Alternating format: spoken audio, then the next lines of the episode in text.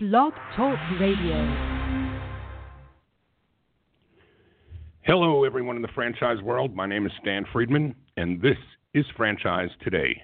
Today is Wednesday, January 23rd, 2019, and I'm coming to you today from West Palm Beach, Florida, more specifically from the campus of Palm Beach Atlantic University, home of the Titus Center for Franchising, where about 100 of our franchising brethren are currently in session at the first ever Titus Franchise Center Franchise Sales Boot Camp. This program is being hosted by Professor, Professor John Hayes at the Titus Center for Franchise Leadership.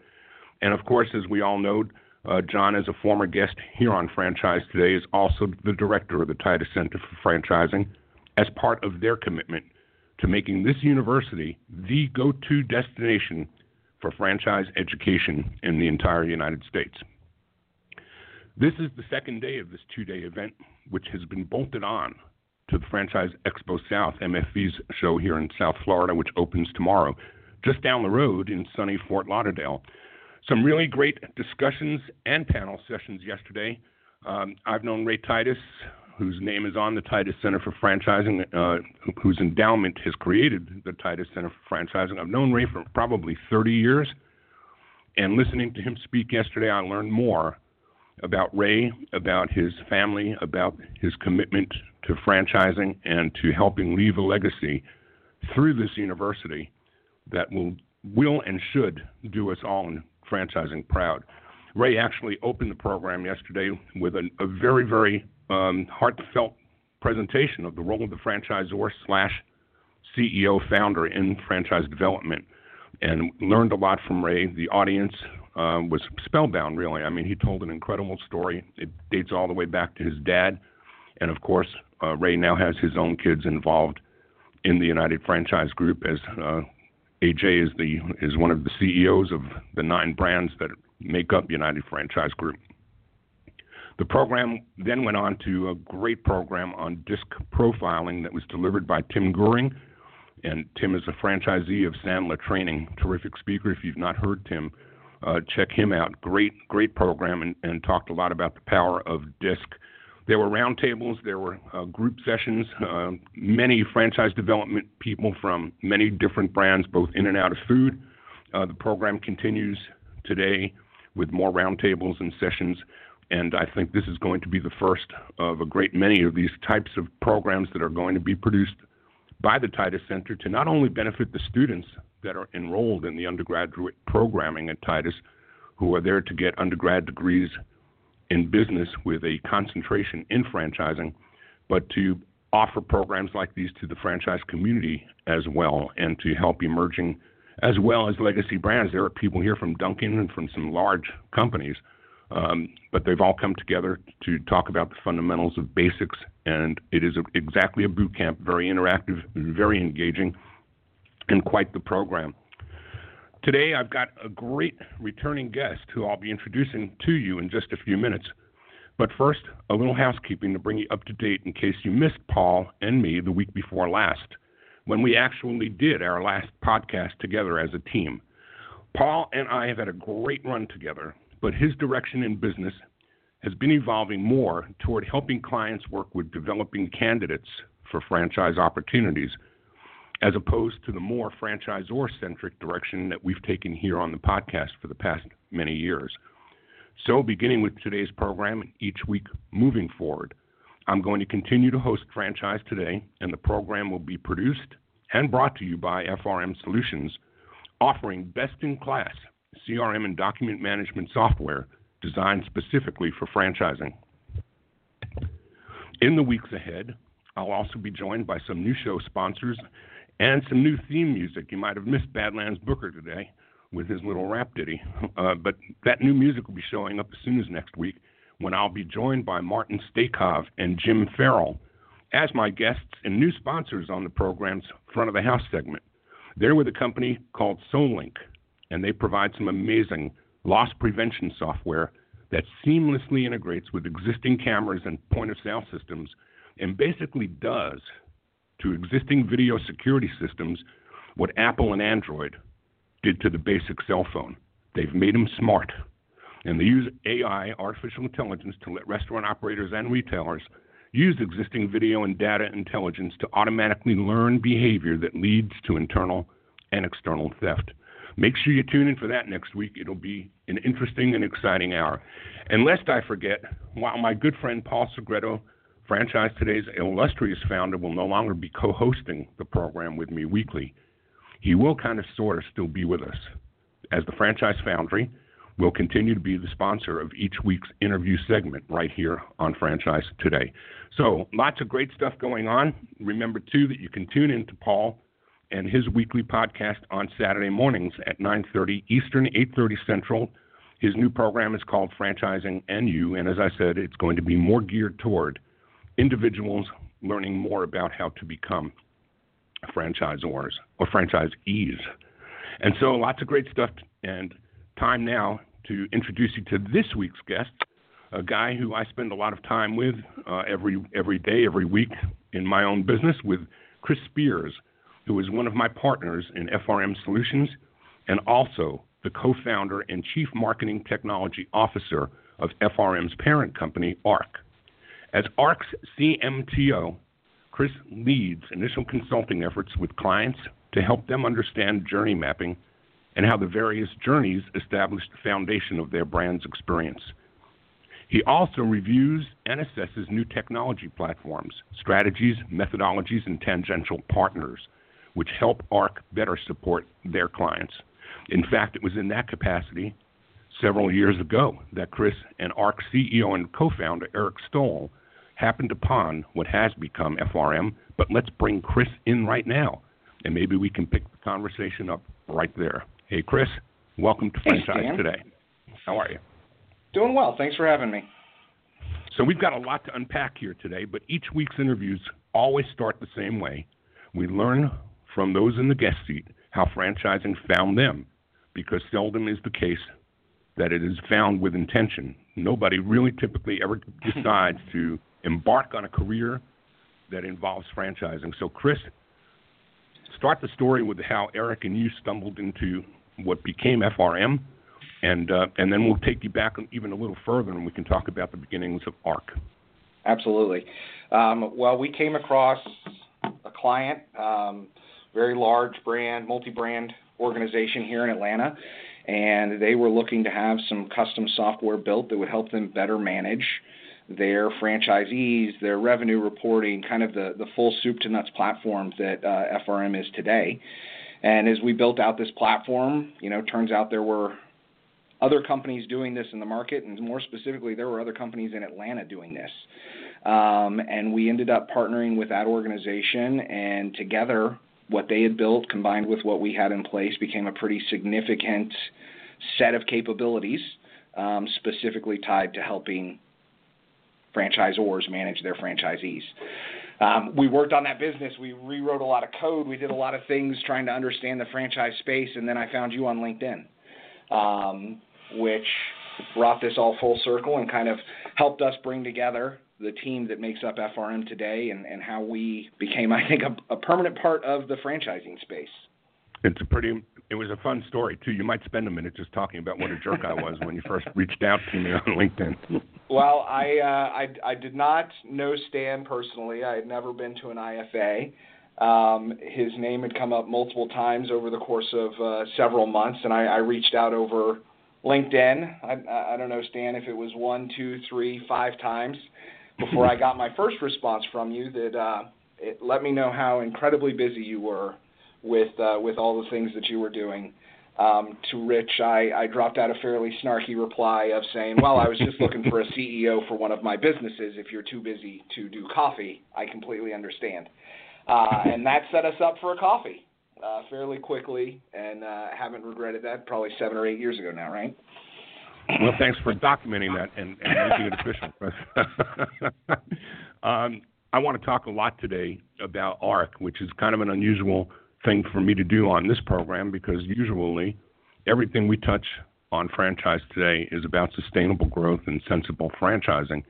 And while Arke is really um, more generalist and, and agnostic in who it serves in, in what it does, uh, typically your client base is more Fortune 500 oriented. Is that right?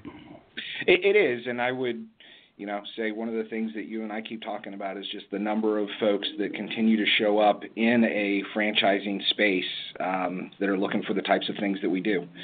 You know, thinking about some of the clients that we've worked with over the years, and I think it directly plays to how we have helped them create that sustainable um, income at a franchisee level, right? And how they have grown those businesses due to um, the the digital transformation work that they've taken on at at kind of a consumer facing level, and then more specifically even at uh, how they develop franchisees and bring them on board. So, just like I said in the beginning of the program, people with franchising don't intentionally get involved with it. It finds them. Um, we found internally, just over the time that we've been together for these five or so years, that um, we could get a little more intentional about introducing the kinds of things that you, as a strategy guru and a marketing tech fanatic, do for your clients. And we've been we've been kind of knocking it out of the park in terms of finding interest in the franchising world. So we've been presenting this opportunity to companies, and we've been calling it digital transformation. Tell the audience, if you would, Chris, how how to define that. What is digital transformation? Yeah, I, I don't think it's it's new, right? We've watched the the leaders of franchising play in this space and make tremendous investments, multi multi tens of million dollar investments in kiosks and online ordering and you know mobile apps and and that whole experience that drives consumers you know into into the retail location into the storefront allows for online ordering and delivery um, and what we've seen is is technology has advanced and the, the first couple of few people are through the the gate there that now it's a lot more economical for the majority of brands to implement um, to get into platforms that are able to create a, a revenue on demand scenario which means we can look at a, a, specific store location, realize they're behind the curve for the day, and you know do mass targeting out to audiences that have visited that store in the past and drive them in with an offer. Um, we can do things in the mobile app that help create loyalty um, and manage that in a, in a fairly seamless manner with the point of sale systems, right? That doesn't have to be a, a $50 million investment anymore, which I think some of the, the leaders had to spend to figure it all out. You know, I think the, the other two pillars of this transformation is that those experiences, right, the way that digital engages the consumer is very applicable to the way that we think about franchisees and the candidate portals and the intranets that they use um, how they do their revenue reporting, all of the components that FRM is is driving digital transformation. It's just at the franchisee operational level. You know, and then the last pillar for Arke as a business is really focusing on that employee transformation, right? So you talk about the Titus Center and the investment that's being made for training. Um, there, you know, I think one of the old Sandler adages is you don't learn to, to you don't learn to ride a bike at a conference, right? So how do you take what is learned at that conference and distribute it through your corporate intranet and make sure that they're reminded and nurtured in the programming and the education that they've received. You know, thinking about the, those corporate employees as one of the most valuable assets to help grow the brand. You know, what is the transformation? How does digital wrap around them to make them more successful? How do you view the the playing field of businesses out in today's marketplace that have been around for years? That um, an, an example of my question is in franchising. Sometimes we see some really large franchise companies that um, aren't exactly you know on the A list for having caught up internally with their own technologies and doing things that will support the scale of the business that they've been growing. Uh, they're always out there in front having the latest and greatest tools maybe for their franchisees, but when it came came or comes to their own systems, they're sometimes a little further behind. How do you see the landscape in terms of companies as pertains to digital transformation and keeping up with the pace of change in, in technology today? Well, and I think that's where those massive investments come in, right? You look at um, more established brands that at a franchisee level have a variety of technology, right? Different point of sale systems, different accounting packages, you know, different inventory and order management tools, just even at a, a store level um, that may maybe everybody was allowed to make their own selection. Maybe it's changed over time, and the the earlier locations didn't have to go through an update process. Um, but when we when we speak to the the larger, more established brands, it it is always that technology debt that is holding them back from a true digital transformation.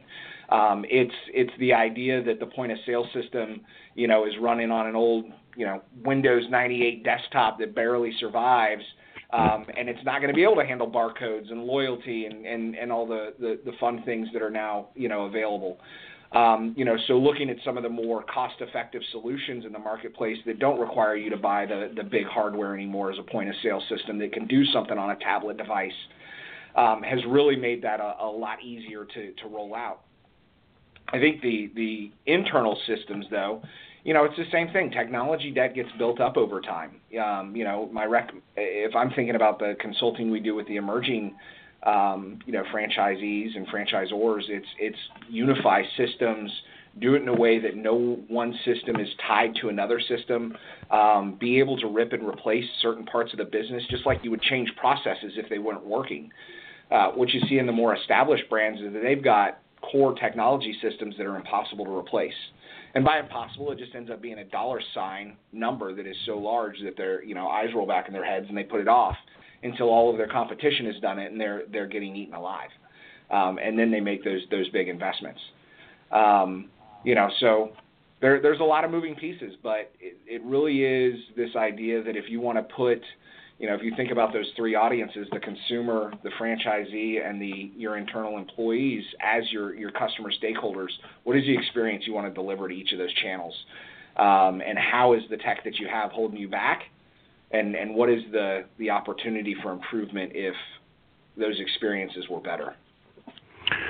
So, if you've already uh, tickled the fancy of somebody in this audience to learn more, um, why don't you step back and help the audience understand what goes into an engagement? How do you start? Where do you start? And a little bit too, before you answer that, I'd really ask you first to just give a little history on Arke itself and how Eric and you uh, came to be and how the, the competencies that you guys brought at the beginning, what 13 or 14 years ago, has grown into what Arke looks like today. And just lay that down as some foundation for why you're on this program today and why we're talking about what we're talking about. And then tell us more about what it would look like for someone who is interested in stepping into the water and beginning a journey. Yeah, if you've never heard of imposter syndrome, give that a give that a research. I think Eric and I, um, our our backgrounds are not running businesses or not digital marketing, um, definitely not in franchising. Um, we are both computer science nerds at heart. And in 2005, we were both working at Turner Broadcasting Systems, doing really interesting things in their digital marketing space and around their big data, as the way they were pulling in insights from Nielsen to determine which programming to run, and it was all systems that we were building, even at that time with with small levels of artificial intelligence to help determine what was going to drive the most revenue. And uh, you know, if I if I'm honest with myself, we basically hung a sign that said "We'll code for food." Um, and the two of us, after having known each other for 30 days, started a business, started programming in our nights and weekends, um, and turned that into something that we could launch and call Arke about a year later and that's grown from the two of us um, to just over 100 people in 2018.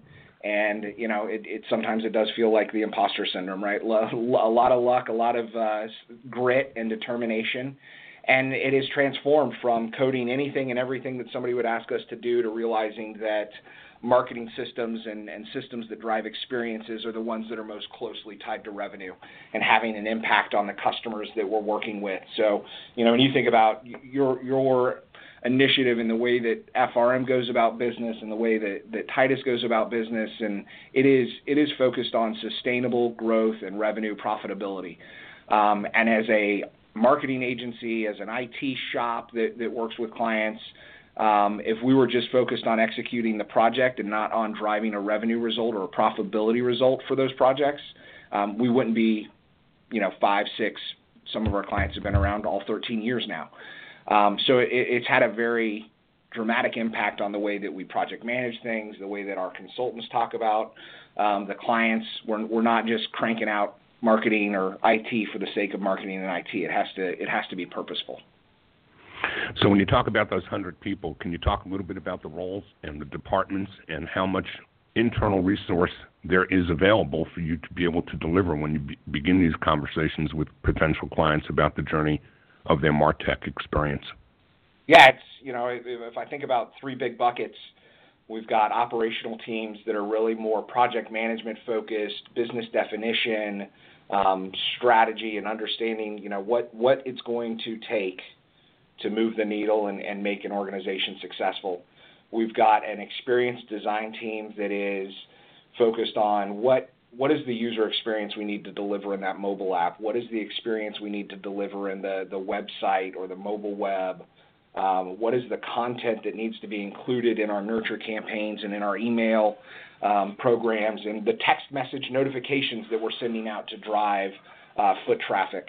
And, lastly, you know, we've got the, the technology team, which is making all of these things integrate, work together, um, and produce the right data so that we can continuously improve the process. Awesome. So now to the original question somebody is interested in exploring what it looks like for them to get involved and take a ride in the car with you on a digital journey, how does that begin? Yeah, it's um, it's a good question, and I think I think companies show up with one of two two places. Um, there's a very latent need where they just want to have a conversation. And I'll tell you what, we know from 13, 14 years of doing this that that is a, a two year dialogue that we're going to have with an organization uh, before they become a client. It's building that relationship. It's it's myself and our team putting an investment in to help them understand where there's opportunities for improvement. Um, you know, so if you're if you've got that latent need, you just want to learn more. It's just a conversation. Um, we do quite a bit of travel spend half days with folks just in, in kind of workshop mode, helping them think about what their problems are and what the opportunities are. Um, I'd say the other half of our business comes from folks that have a, a burning platform. Something is broken, they have to replace it immediately. Um, they need help, and, and they need somebody that can just drop a team in and you know design a digital strategy that's going to be you know turning around digital revenue and, and new customers in a two month period um, and that's a little more fast and furious. So, you know, depending upon where you're at, right? If you're solidly number one, and it's just what's the opportunity. If you're growing and not, you know, not in that burning platform kind of mode, it's a conversation. If you have recognized that, that something needs to change immediately, um, it's me hopping on a plane and going to talk about what the opportunity could look like and, and how that's actually going to have an impact on revenue. Um, I would say half the times clients come to us with, we need this or we need that. And, you know, we spend a day together and we can kind of shift the perspective to say, you know, do you really need a mobile app because your competitors have a mobile app? Or are you failing to even leverage the customer data you have now to send emails? Um, and, and you'd be surprised at multi-billion dollar brands where that is that is actually the case. Don't don't create yet another tool no one's going to find or another um, interf- you know app to download in the marketplace of you know a million plus apps, leverage the customer data you have now to drive incremental results. Um, so it's usually it's a matter of perspective and and us being able to willing to tell someone no, we don't think that's the right perspective to be taking. We don't think that's the right initiative to drive the the, the highest return for your business, and here's why, right? So not just opinions, but justification based in data. You're listening to Franchise Today. I'm Stan Friedman, and I'm talking with Chris Spears, whose official title is Chief Marketing Technology Officer and co founder of FRM Solutions' parent company, Arke Systems. But he's better known to me and others as the Wizard of Oz when it comes to digital transformation and marketing in the corporate and franchise world. And we are brought to you today by the Franchise Foundry, where Paul Segreto and his team have been bringing emerging brands to market for more than 30 years providing them with the guidance and wisdom needed to assure sustainable growth as they build out their brands. They achieve this by both coaching and consulting their clients, delivering more effective solutions for both the franchisor's corporate team as well as their franchisees. Practical, hands on experience and expertise is what the Foundry provides their clients in general business management, operational and change management, digital marketing, and of course, franchise recruitment and development. To learn more about how the Franchise Foundry can take your brand to the next level, pay them a visit at www.franchisefoundry.com. Franchise Today is also brought to you by FRM Solutions, providing best in class CRM and document management software designed specifically for franchising. FRM empowers real time business intelligence, communication, and collaboration between all members of the franchisor's team, as well as their prospective and existing franchisees. This empowers your team to simply and seamlessly track, access, and manage all messages to and from prospects and existing franchisees, including text. Legal and compliance is simplified too with FRM's document management, and even site visits can be digitally facilitated and scored using FRM. Make today the day you give FRM a look and assure that all of your candidate and franchisee correspondence, including texts, are being permanently tracked and archived in candidate and franchisee records. FRM even provides state of the art digital experiences for your prospective franchisees, replacing old style virtual brochures. No long term contracts, multiple upgrades each year at no additional cost. No excuses, just solutions on the web at frmsolutions.com. So, Chris, the fast paced world we live in has changed incredibly in just the five or six years that I've watched Arke morph into what it's become. And um, what do you see on the horizon? I mean, as fast as, as technology is, is going, when you say it's a two year ramp from a conversation to getting someplace with a client, how much has changed even on the way to the destination that you thought would be where you're going to land in two years? How does that work? I, I think that is uh, a lot of what drives that change, right? Um, I, I, almost every organization has somebody they're comfortable with, has somebody that they're, um, you know, spending their time and their money with from a, a marketing transformation perspective, and it's just enough conversations that they realize that that individual or that group isn't keeping up with the pace of change. Um, that, that causes a lot of it. You know, I look at kind of the curse of being in the business, something that, that I think has already happened is that the, the digital wave is kind of moving its way through. Um, folks have, have really figured out what they're doing, how they're spending their money, where they're going to, what, what it takes to be successful for the consumers in the digital space. I, I look at mm, the types of projects that are hitting our radar right now and the things that are becoming important, and it's more focused on employee experience, right? Creating something that um, really empowers those employees. There was I think the beginning of the the career for me here, you know, there was a lot of talk that well, your differentiator can't be your people. Quit saying your differentiator is your people. Um, you've got to have a better differentiator than that. And you know, I look at today's landscape and, and kind of the war for talent and the, the development of talent, and I, I think that's no longer applicable. I think it is the people, right? If you think about if experience, if the experience you deliver is the mantra, and you look at what Chick Fil A does just by the way that their employees treat people in in a restaurant, it's the experience, it's the employees. That experience translates into hospitality to the gate agent at Delta, um, and into the the way that you should be training your corporate employees to work and in, engage with the franchisees and their their staff. Um, I think the, the digital workforce, employee experience, whatever buzzword title you want to give it, is going to be that next big wave of where organizations make investment. And it's going to come from a, a, a strong HR leader, a communications leader that recognizes those people have significant impact on, uh, on the front line. Well, one of my questions was going to be what makes Arke different, but you've kind of taken that one before it came your way. What about on the client side? Can you talk about some client successes and some things that might be relevant to our audience and that your company or our, our company is um, involved is in some cases in franchising already. Yeah, um, I, I, I can't name names. they they don't like that, but um, I think some of the more popular experiences that that companies have, the, if, especially if you're in the southeast down here, I have named them on this call um, you know, helping them figure out a lot of what they're doing with online ordering, with what they're doing with catering, um, with with the way that they're engaging folks and leveraging personalization because they have a better understanding of the consumer.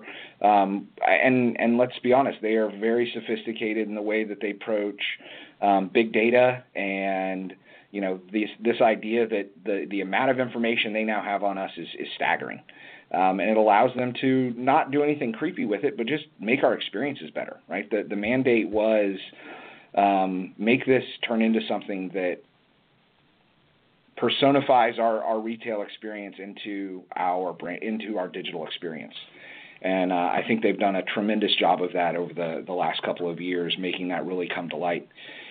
but it, it, it never started simply, right? Those are, are typically big, projects. It, it was coming in and understanding that this opportunity existed, and you know, it was convincing. And, and they're not specifically a franchise, right? So there's there's kind of a problem there, but um, convincing folks that just because it's digital revenue or it, comes through an online ordering system, that they're going to get the franchisee is going to get attribution for it. It doesn't get lost in the clutter, right? It doesn't become something that gets taken away from the franchisee, which I think is a very common channel conflict problem that we um, we get faced with, right? Organizations are afraid of what it means to do digital because they aren't sure how to give attribution to the franchisees.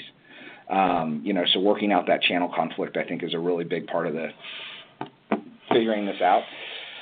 Um, I think about some of the others, and it's it's little things, right? So like taking an online ordering system from 37 clicks to 12, um, and having you know over a 50% boost in the result that you're getting because of uh, just because it's easier to use. Um, the the one I mentioned about creating revenue on demand, right? If you can look at your your point of sale data in real time for a location and realize it's behind the curve, and instead of the the owner or the marketing manager for that you know maybe that group having to do something, an automated system sends a text to the, the person, you know, the store manager and the owner that says you're behind the curve. Do you want to send program XYZ? Um, you know, how much of a, a discount do you want to offer, or what's the thing you want to give away to get folks in the door right now, so that the staff isn't underutilized and, and just costing money. Um, you know that that rev- that idea of revenue on demand, I think, needs to become the the most prevalent concept in at the franchisee level um, and it needs to be automated. It cannot be something where, well, I feel you know, the, just think about the the people, you know, working in the store. They're not going to sit down and go, well, it doesn't feel as busy as normal. I wonder if we're ahead or behind revenue for the day. Um, let's send a marketing program out. You know, that needs to happen at a corporate level so that it's pushed down and, and automated. And those kind of programs have just tremendous impacts on same store sale growth year over year. Uh, what else have we talked about, Stan? What are some of the other interesting ones you've you've heard about? Well, I wanted to throw something out that we haven't talked about at all, but I and I really don't know uh, where it fits on the landscape of digital transformation per se. But I want to ask you to talk a little bit about Sitecore and the platform that you have done so much work in. Uh, that that some people think if they hear about it, they don't think that Sitecore is something within their realm or within the ability of their business to afford. But when you look at all the things that you can do when you're on a platform versus on disparate systems that you don't work with holistically, um, you can probably replace some things that would have never been. You'd be redundant to keep them. You can get rid of some things and replace them with something that might appear to be too expensive until you look at how much it can do across different departments and, and different verticals in your business. Can you talk a little bit about that? Yeah, and and you know specifically what Stan's talking about, Sitecore is a, a web platform, right? And it's a web platform that was a, designed in a way to really power any screen experience that you have, right? So um, the idea that it's going to power the, the display on your Apple Watch just as easily as it's going to power the digital signage in your store, just as easily as it's going to power your website or a mobile app. You know, so it's become kind of this ubiquitous content management platform that can pull all these systems together and do something powerful with them. Um, and and you know, not that that is what always gets put in place, but it's a pr- pretty tremendous platform, as Stan was implying, because it does pull together um, a lot of the capabilities that might come from four or five, six different systems um, in the past. But I, I think one thing that I would add to that, Stan, is that a, a change in technology for the sake of a change in technology is never required, right? It is always understanding what the, the business is actually trying to accomplish, um, how far they want to take these experiences before they think they've kind of maximized the digital opportunity helps determine the size of the investment that they need to make, right? And the tooling that they're going to bring to bear. But yes, a lot of time I think the the, the rationalization of marketing technology you know, if you got rid of the 10 smaller tools that you were using and the lost productivity, you can leverage something that's a little bit more powerful and, and much easier to use. Um, it's just doing that analysis.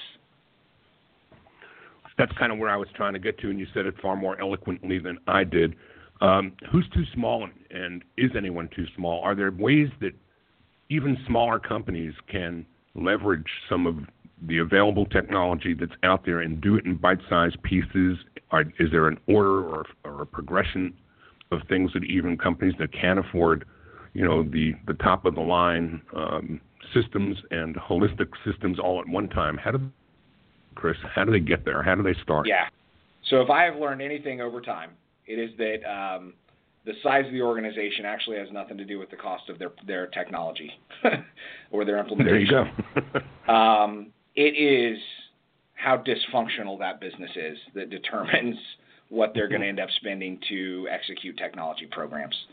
And, what do I mean by that? You know, uh, a, a million dollar franchisee that says we need to provide a, a, mobile experience in seven different languages and you know I want to support the first version of iOS has created an artificial level of dysfunction that they don't actually need to support and therefore cost.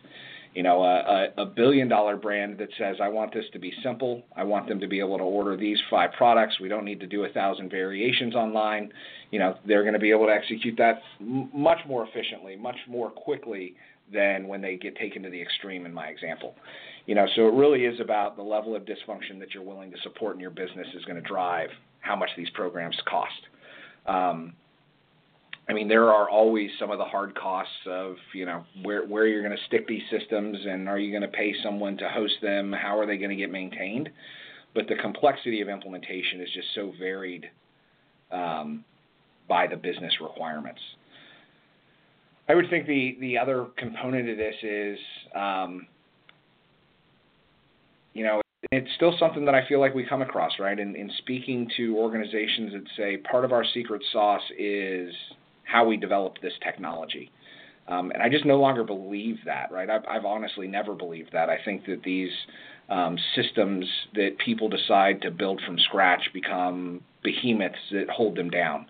Um, the idea that you know an organization is ever going to invest more in you know build their own web content management platform versus leverage one of the thousand different web content management platforms that exist um, is is seems crazy to me. The idea that you would you know it's almost like saying yeah we we we think writing our own ERP is going to be the right thing to do here right it's just not true. Um, so you know think think about that and, and I think a lot of time that comes from the leadership, right? Or, or maybe a, a, senior IT person that believes that building these systems is more cost effective. Um, rarely is that the case. Um, but I think that always comes up in the comparison. Well, we could build this and it would be about the same cost, so why wouldn't we build it? Well, the reality is is that it's going to end up taking 10 times as long. So what's the lost opportunity cost there as well? Um, but you know, I, I think at the smallest level, uh, programs are two hundred and fifty thousand dollars as likely as they are five million. Um, you know, so it's it's defining what you truly need, and that's really you know, where it starts.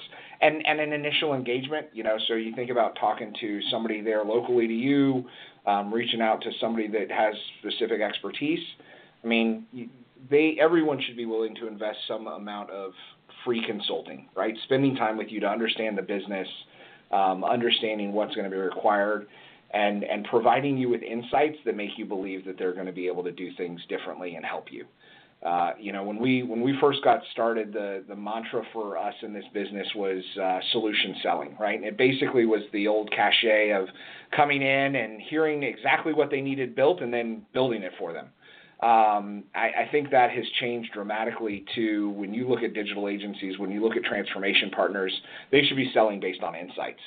No longer am I going to ask you exactly what you need and then just run off and go build it. Um, I'm going to come to you with insights that are specific to your industry, specific to the audiences that you're pursuing, and you're going to leverage those insights in how we decide to build what we build and in what order. Um, and, and it's a much more a much higher expectation, I believe, is placed on the consultant than used to be. So, is fair to say that in some cases you have to paint somebody into a corner to help them realize that what they profess to be in terms of the experience they provide at their restaurant or at their location or in their retail environment is one thing, and they do it well, but they've not placed near as much focus or attention on the amount of experiences that a consumer is having with them, but doing it via the web or doing Yeah. it digitally. And how does that play out? I, I mean, this this comes down to one that we've we've used for quite a while, and it is in the um, your office lobby. You know, you you you go into some of these organizations, and they have multi-million dollar office lobbies, and at the same time, they are hesitant to spend fifty thousand dollars on their website. hmm Which of those two things do you think gets more traffic on a more consistent basis? No brainer. you know, but it, it's just and, and and that same, you know, I'm I'm sure there are anecdotes that that imply the same thing. Um, you know, as you think about these, where where you make these investments in experience uh, digitally versus um, in your in your stores. Now, I think the the lobby of a corporate building is a little bit different than the investment you make in a store where you obviously have very high foot traffic. Um, but the idea that folks aren't leveraging digital, um, I, I think, is antiquated. You know, we, we, we go into a lot of organizations and their their gut reaction is the only people the only reason people use digital is to find our location. Um, and I and I know from our clients and from looking at the data on what people are searching for that there are a tremendous number of very nutritionally minded folks. If you're in the um, if you're in the food category, there are folks that want to understand peak hours and how often the facilities are getting accessed if you're in any kind of key card access environment. Um, there are individuals that want to understand the role that you have in the community, right? And and kind of understand those engaging stories that you produce as, as being part of a, a community. So it's not just about the location. The the other side of where digital has to be considered is, you know, think about what Starbucks has done with a preloaded card. Right? They've got they don't they don't ever need to go to a bank again. They've got millions and billions of dollars of people preloading money for them um, you know, into a card that they're eventually going to leverage to buy a, a drink. You know, and now I know where those individuals are, exactly what they're buying, how much they're buying, and, and can provide loyalty and offers that almost always hit the mark. Um, you know, those those those are still digital activations. It's not just about a website that can show me where my location, where the closest locations are.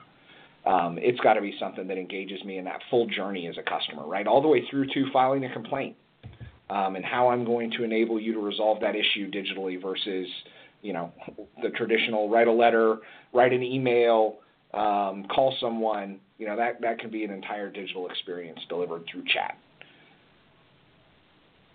I'm curious as to how the blurry lines that have become really fuzzy between what used to be managed in a business by marketing and marketing alone has now become a tug of war between a marketing and an IT department because so much of the marketing experience that we're talking about requires technology driving it. So this is forever changed.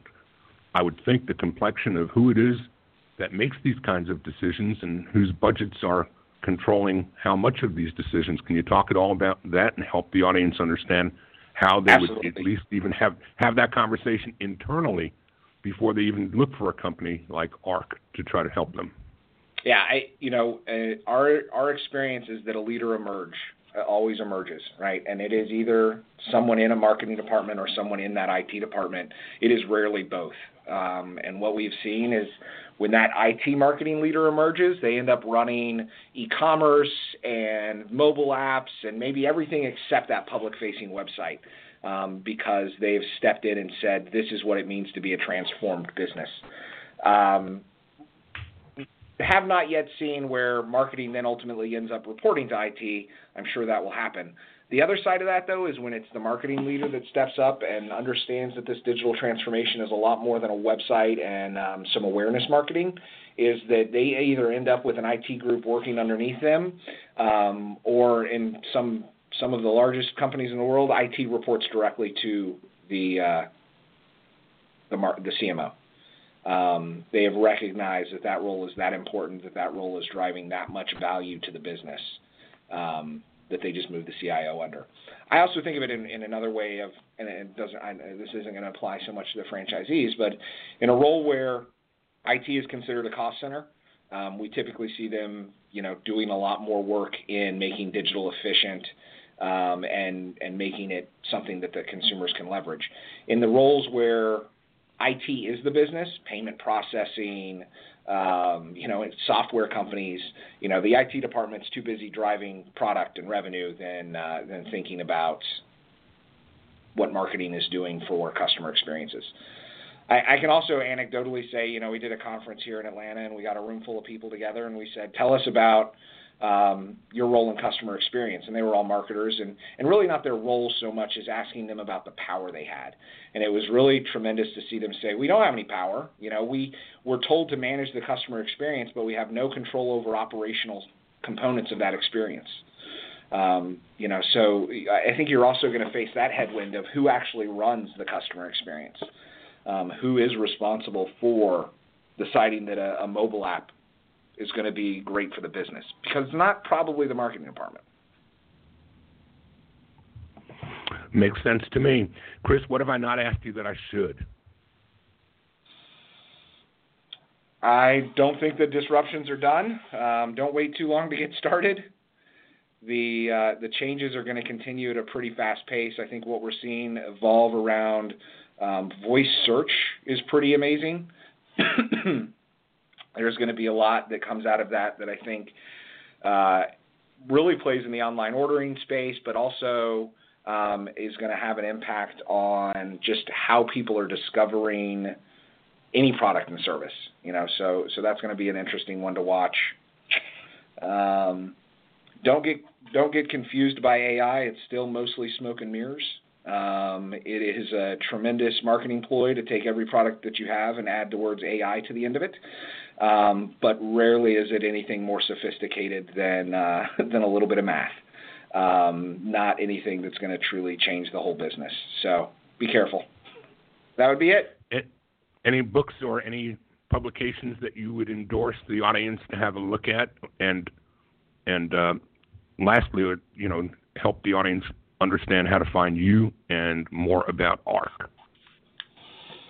Oh, interesting books. Um, there is one that I have been reading that is more related to um, kind of the the the morality of sales, right? And kind of how, as a, a development person, um, do you do something that is meaningful and not just uh, coercion in your sales life? And uh, it's called The Snowball System by Mo Bunnell. Uh, and it was released maybe three months ago. It's a great book. Um, as far as reaching out to me, Chris Spears, um, it is C Spears, S P E A R S, at ARKE dot com. Chris Spears at Arke. Um, happy to have a conversation with anyone that just uh, wants to learn more. It's been terrific having you as a guest, Chris. I love talking with you just in the office alone. It's more fun when we're sharing the conversation with a bunch of people who are going to download and learn about digital transformation and the role you've played in it. Can't thank you enough for carving out the better part of an hour and spending some time with us today, Chris. Absolutely, Stan. Thank you for the opportunity. Appreciate it. And I also want to give a big shout out and uh, a thank you and kudos to my good friend Ryan Hicks, who has helped me with the back end of this program today. To uh, to put together the programming is simple to sit and talk for an hour and have a conversation uh, with a bunch of people who love franchising, as do I. But putting this together to where all the pieces and parts that you've heard Paul and me over the course of the past many years have more than a couple of oops moments when technology doesn't doesn't work in our favor. Um, and we've had a couple of things that you know have gone awry when you're doing a live program. You just have to expect that that's going to happen. Uh, but thank you, Ryan Hicks, for stepping in and making all this look easy, and in fact, making it easy for me to be able to have the conversation that we've had here today. I'll be finishing up this afternoon here at the Titus Center for Franchising at the Franchise Sales Boot Camp, and I'll be pointing further south down to Fort Lauderdale, uh, where the MFV Expos Franchise Expo South will be opening up tomorrow through Saturday. If you're in the South Florida area and you're catching this podcast in real time, make your way to the Broward County Fort Lauderdale Convention Center for what will be an exciting weekend of franchising. There'll be a few hundred people and brands on display, a lot of education in the classrooms as well. Come learn about this great, great thing we call franchising. And until I see you again, either on the road or here next week, I'm Stan Friedman. Thank you for listening, and Franchise Today is out.